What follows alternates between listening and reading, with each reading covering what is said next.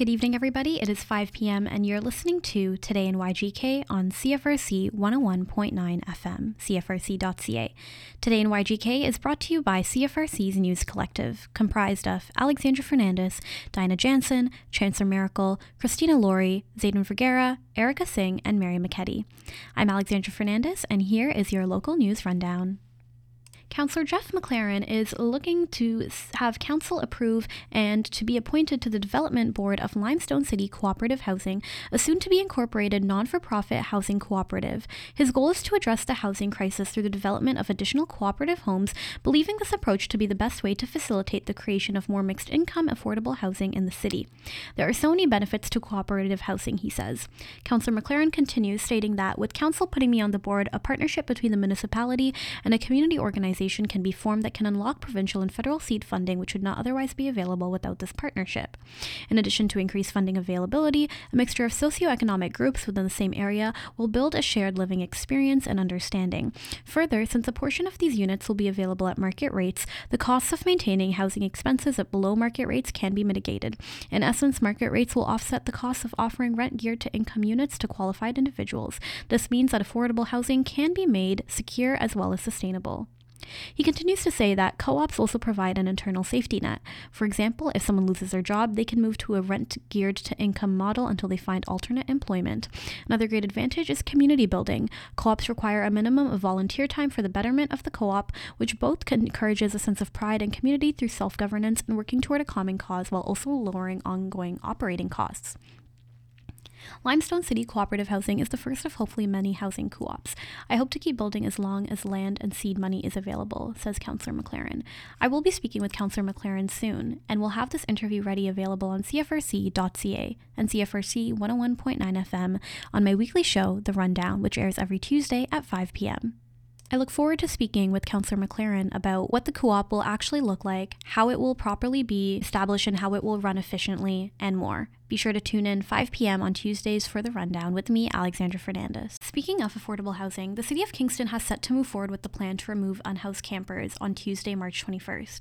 Homeless individuals living in tents in Kingston, Ontario on municipal land surrounding the integrated care hub are bracing for the possible eviction by the city tomorrow. I know I won't leave easy and I'm not the only one, says Jay English, one of the campers that could be forced to relocate. The municipality plans to remove people living mostly in tents and lean tos made from scrap wood on March 21st. Kingston Mayor Bryan Paterson says he expects those remaining at the camp will leave voluntarily. Local activist group Mutual Aid Cataraqui Kingston put out the following news release on Friday, March 17th. The City of Kingston is proceeding with its planned eviction of Belle Park encampment residents that could take place on or sometime after this coming Tuesday, March 21st. On March 14th, the City of Kingston issued a statement saying that they have consulted with encampment residents near Belle Park and ICH and are offering low barrier shelter options. The release also stated there is extra shelter capacity to accommodate those still in the encampment. We have serious about all three claims. One, that campment and residents were consulted, that the places referenced in the release are low barrier options, and three, that there is additional capacity in the shelter system. We believe that the city cannot and should not claim that any of these are meaningfully true. Instead, we presume that the city is seeking to abdicate its responsibility in the wake of the Waterloo ruling that affirmed encampment residents' rights. We therefore think that any steps taken to evict encampment residents in the ICH Belle Park area would not only be inhumane and unethical, but also a breach of human rights based on the Waterloo region precedent. In the news release, the mutual aid Cataraqui Kingston group then further goes to break down the different three claims that the city has made that they do not agree with and that they do not believe is true. First is consulting with the encampment. In the news release, they say the city claims that consultation with encampment residents has taken place. Members of Mutual Aid Cataraqui Kingston, also known as MAC, visited the encampment on March 16th and spoke to eight residents, and all of them stated that no city staff members have consulted with them about their situation or needs. We therefore asked the city, who from the current encampment have you consulted? When and where did this happen? Did you disclose that you were city workers and explain the intent of your conversation? Or if you sent partners to conduct this consultation, did they make it clear to encampment residents that they were there on behalf of the City of Kingston and the intent of the conversation? How have these consultations informed services being delivered? The next concern they had is low barrier options. While some of the shelter options in Kingston offer fewer barriers, no location referenced in the city news release is truly low barrier, like the ICH or sleeping cabins, neither of which, interestingly, were listed as options. Most importantly, the city of Kingston's definition of, quote, low barrier, unquote, fails to address the accessibility needs of those who use substances. Many of the encampment residents use substances, which is why they stay close to the ICH and in the encampment, where residents practice safer substance use together. Omitting reference to substance use in the definition of low barrier is dishonest and against the principles of harm reduction. City staff are claiming that they have done their due diligence, but it is clear that they have not meaningfully listened and responded to residents' needs and are refusing to address the elephant in the room. The city has at other times claimed that it wasn't within their responsibility or ability to respond to those needs as a municipality. However, even if they continue to work with the province on longer term solutions, people need appropriate shelter options now. As long as adequate low barrier options do not exist, the city does not have the right to evict residents from the only places they can find adequate shelter. Evictions will not bring people into shelters if those spaces do not meet their needs. They will simply push people further into the woods, away from life saving care and into greater risk. Another concern that MAC had was the number of beds. Contrary to the city's claims, there simply aren't enough shelter beds to accommodate everyone in the encampment now and into the future. Max spoke with eight encampment residents who said they stayed outside of ICH on the night of March 14th, and they identified an additional 10 people they said were outside as well. Shelter workers confirmed on March 15th that their locations were at capacity the night of March 14th, with the exception of the Kingston Youth Shelter, where no one from the encampment is eligible to stay because they are not 16 to 24 years old, and St. Mary's, which only had one available bed on March 14th. Mac is also aware that the Adelaide shelter was originally only funded until the end of March, and St. Mary's may only stay open until the end of April. And what happens when those beds are gone? Last, no evictions is what they are fighting for. The news release continues to say existing encampment residents haven't been meaningfully consulted. There is no information about who was consulted or how that resulted in any service changes in the past two months. People who use substances have not been accommodated, and there are not enough beds in the emergency shelter system now, and there will be fewer by April 30th. Given these circumstances, it's fair to ask the city about its eviction plans. What does success look like here? If there are not enough shelter spaces, period, let alone ones that would meet the needs, let alone actual housing options for people, how can proceeding with an eviction be successful? Evicting people knowing that only risk, harm, and trauma will result is foolhardy, inhumane, and dangerous. The Waterloo ruling made it clear that encampment residents cannot be evicted when there is a lack of adequate indoor shelter options, and that service restrictions, such as rules around substance use, have the quote net effect of reducing the number of beds that would otherwise be available in the region. Unquote. The city of Kingston can't say they have done their due diligence wash their hands of the situation, and evict people who are unhoused simply because the city has met some needs. We all know this isn't ex- how accessibility and human rights work. We demand that there be no evictions. Instead, there must be meaningful engagement with people who live in the encampment, and accessible options have been provided for everyone so that encampment residents can leave by their own choice. In the meantime, MAC is encouraging members of the community to write to City Council and join their rapid response phone tree by texting 613 777 2664 with your name and number and stay tuned. If evictions proceed, MAC will make an announcement and call on community members to stand in solidarity with the encampment residents and against eviction. Again, that number is 613 777 2664. That's it for your local news rundown. Now, let's talk about our artist of the week. This week's Artist of the Week is singer songwriter from Kingston, Ontario, of course, Lauren Carson.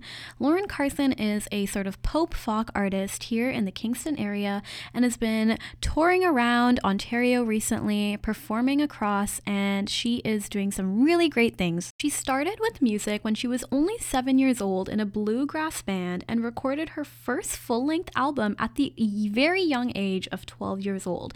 And she had this bluegrass and roots music as her sort of foundation, and now she's kind of making her own sound and pulling on influences from Mary Chapin Carpenter and also uses melody influences of Ray LaMontagne and creates this warm folk pop sound as described on kingstonlive.ca. You can go check her out on our website at laurencarsonmusic.com, But if you want to check out Lauren Carson in person, she will actually be performing at the Broom Factory this weekend, so you should definitely check that out. She is opening up for the Honest Heart Collective and that is taking place, like I said, at the Broom Factory on Saturday, March 25th, this coming Saturday. Tickets are $15. It is an all ages show and is presented by KPP Concerts. The Broom Factory is located at 305 Rideau Street. Doors are at 7. Show starts at 7:30, and it will be a very fun show with Lauren Carson opening up for the Honest Heart Collective. Anyway, thank you so much. Now, let's throw it over to Zayden Vergara with our sports report for the week. Good evening, everyone. My name is Zane Vergara, and welcome to your CFRC Sports Highlights. Queens' distance tracks Jude Wheeler-Dee captured the gold medal in the men's 1,000 meter at the U Sports Track and Field Championship in Saskatoon. In his first event of the championship, Wheeler-Dee crossed the line first with a time of 2:24.59. Following up on his gold medal in the same event at the OUA Track and Field Championship two weeks earlier. In sailing news, Queen's sailing keelboat team embarked on a journey to the Los Angeles Yacht Club, where they were one of the seven teams selected from a pool of 140 schools to attend and compete. The Harbor Cup is a unique regatta with the most competitive teams in North America. Day 1 brought rain and strong winds for the team. The tricky conditions made communication and teamwork that much more important. The team was quick to learn the boat and adapt to the Catalina 37, Samuel Risk drove the boat towards the two meter waves, and Mansell Styles and Olin Bailey held down the foredeck in the slippery conditions. Day 2 brought on fog and incredibly light winds. The team was manifesting sunshine and blue skies while sitting on the water postponed for six hours. Finally, the wind filled in and the team completed two races. Rose Sabrola was quick in the pit to ensure clean hoists and drops. On the final day of sailing, sunshine finally came out and gave the team the lovely California conditions they were hoping for. Galen Richardson, the tactician, directed the team to a third place finish on their first race of the day. Thomas Ela was smooth on the main to keep the boat flat and fast throughout the fog and chop. The fog periodically moved in and blanketed all teams, and the Gaels were sailing without any views of a mark at times. The competitive fleet found all 10 boats rounding their mark at the same time on the first downwind of the second race. Rachel Green and Julian Hill worked together to quickly trim the jib and ensure the spinnaker was always filled. By the end of the event, the team was a well oiled machine and fine tuned their skills. The team was amazed by the hospitality and kindness of the LAYC and other teams, the event was incredible, and the team is grateful for the opportunity and is looking forward to returning in the upcoming years. On that note, that's all from your CFRC Sports Update. Now over to Chris Laurie with a community update. This is Chris coming in with your community update for this week. Coming up at the Kingston Frontenac Public Library, spend an hour with Iain Reid at KFPL and Queen's in-person bookmarks event. Join the Kingston Frontenac Public Library and Queen's University Library for an unforgettable in-person reading and Q&A session with Iain Reid, one of Kingston's impressive literary stars. The event will be held on March 31st from 2 to 3 p.m. at the Central Branch, Meeting Room 1. Registration is required to attend. Reid's books, including We Spread, Foe, The Truth About Luck, One Bird's Choice, and I'm Thinking of Ending Things, are a fascinating journey into the human psyche, exploring themes like love, loss, identity, and the mysteries of the universe. Reid's I'm Thinking of Ending Things was recently adapted into a Netflix film. Be sure to register online at calendar.kfpl.ca slash event or by calling 613-549-8888. The Give 30 campaign in Kingston is launching on March 17th, the annual campaign to raise funds for Partners in Mission Food Bank during Ramadan and beyond. This will mark the 10th year of giving in Kingston. Give 30 is about everyone regardless of faith or background, supporting the Give 30 campaign partner organizations during the month of Ramadan so we can fight hunger in our communities. This initiative is about caring for our neighbors and making a difference together. Ramadan takes place from March 23rd until April 20th, 2023, and this year's campaign runs until June 30th, 2023. Be sure to donate at the Partners in Mission Food Bank donation page. Or you can mail a check to Partners in Mission Food Bank at 140 Hickson Avenue, Kingston, Ontario, K7K 2N6. For more information, you can visit give30.ca or the Partners in Mission Food Bank website. That's all for your community update this week, and next up, I'm passing it to Mary with the weather. Thanks so much. I'm Mary McKetty, and this is your CFRC weather report. Monday evening, will see cloudy conditions with a 30% chance of flurries or rain showers and reach a low of zero. Tuesday morning, it will be mainly cloudy with a 30% chance of flurries or rain showers. Winds will become westerly at 20 kilometers per hour, and we reach a high of plus 8 by the afternoon. Tuesday evening, we'll have cloudy periods and a low of minus 3. Now over to Alex with our traffic report. Thank you so much. I'm Alexandra Fernandez, and here is your weekly traffic report brought to you by the City of Kingston. Frontenac Street from Princess to York will be closed until March 22nd, this coming Wednesday at 5 p.m. Lower Brewer Swing Bridge is closed until further notice. Parks Canada is continuing its efforts to replace the bridge over the winter season. University Avenue from Union to Earl will be closed until April 31st at 7 p.m., and Wright Crescent from the south intersection of Palace to 16 Palace will be closed until October 31st. The School Streets Initiative is still in place. The following streets are closed from 8:40 a.m. to 9:10 a.m., as well as 3:20 p.m. to 3:50 p.m. on weekdays until June 29th. That's Macdonnell Street from Earl to Hill and Sydenham Street from Ordnance to Colborne. Thomas Street from County to Patrick is closed on Mondays from 3:30 to 5:30 p.m. until August 28th for the Place Street Initiative. Parking disruption at the Chown Memorial parking structure is still in place. The restoration project is now underway. The work will take place throughout all levels of the building, and the work is expected to conclude in late December. The work will be completed in phases to allow the building to remain open to public parking for the duration of the project. Phased work areas will occupy now a maximum of 33% of the available parking stalls at a time. Up to 150 spaces will be out of commission. There is parking availability at the Hanson Memorial and the Robert Bruce Memorial parking garages in the two adjacent blocks to the east if you're looking for a new place to park.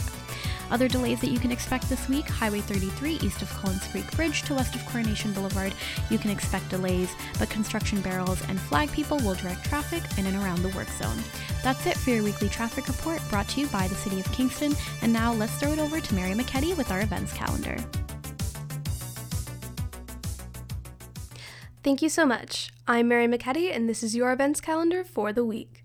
From now until Sunday, you can catch the final performances of Een by Rosemary Doyle at the Tett Center for Creativity and Learning, located at 370 King Street West. Doyle's play follows the journey of a young college age girl to Ireland as she uncovers the secrets of four generations of her family after meeting her maternal grandmother for the first time. Showtimes and ticket prices vary, so make sure to check out tettcenter.org slash events for more information, and that's T-E-T-T center.org slash events. Coming up on Thursday, the Kingston Hiring Summit is back for another year of networking and recruiting at the Quality Inn and Conference Center, located at 33 Benson Street. Presented by the Greater Kingston Chamber of Commerce, this summit hosts 46 exhibitors seeking qualified candidates for positions that they are hiring for. Job seekers are encouraged to stop by from 11 a.m. to 2 p.m. with their resumes, so make sure to register online at kingstonchamber.ca/events. Next up on Friday, the Little Cataraqui Creek Conservation Area, located at 1641 Perth Road, is hosting a forest therapy walk. Led by forest therapy guide Stana Luxford Audi, the forest therapy walk is meant to help you connect more deeply to nature, to others, and to yourself by walking, sitting, or standing in nature and sharing how you feel with others in the group. The walk takes place from 4:30 to 6:30 p.m. and limited spots are available. So make sure to register online for $20 at cataraquiconservation.ca. And that's C A T A R A Q U I conservation.ca. Also on Friday, the Impish Grins perform live at the Merchant Tap House, located at 6 Princess Street. With experience performing as hit artists throughout the decades, ranging from David Bowie to Amy Winehouse, this classic rock cover band is sure to offer a riotous good time.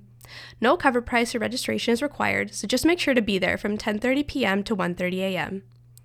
To wrap up our week on Sunday, the Queen's Student Diversity Project, QSDP, is hosting their fourth annual Empower Conference at Goodes Hall, located at 143 Union Street.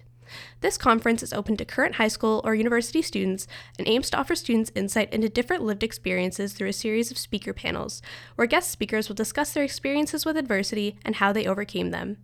This event takes place from 11 a.m m to 5 p.m., and registration is required, so make sure to visit QSDP Instagram page at Queen's Diversity Project with no capitals, underscores, or punctuation in the username for more, for more information and the link to sign up.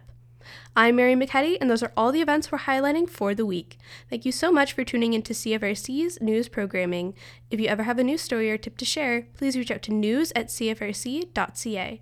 Stay tuned for more programming coming up next.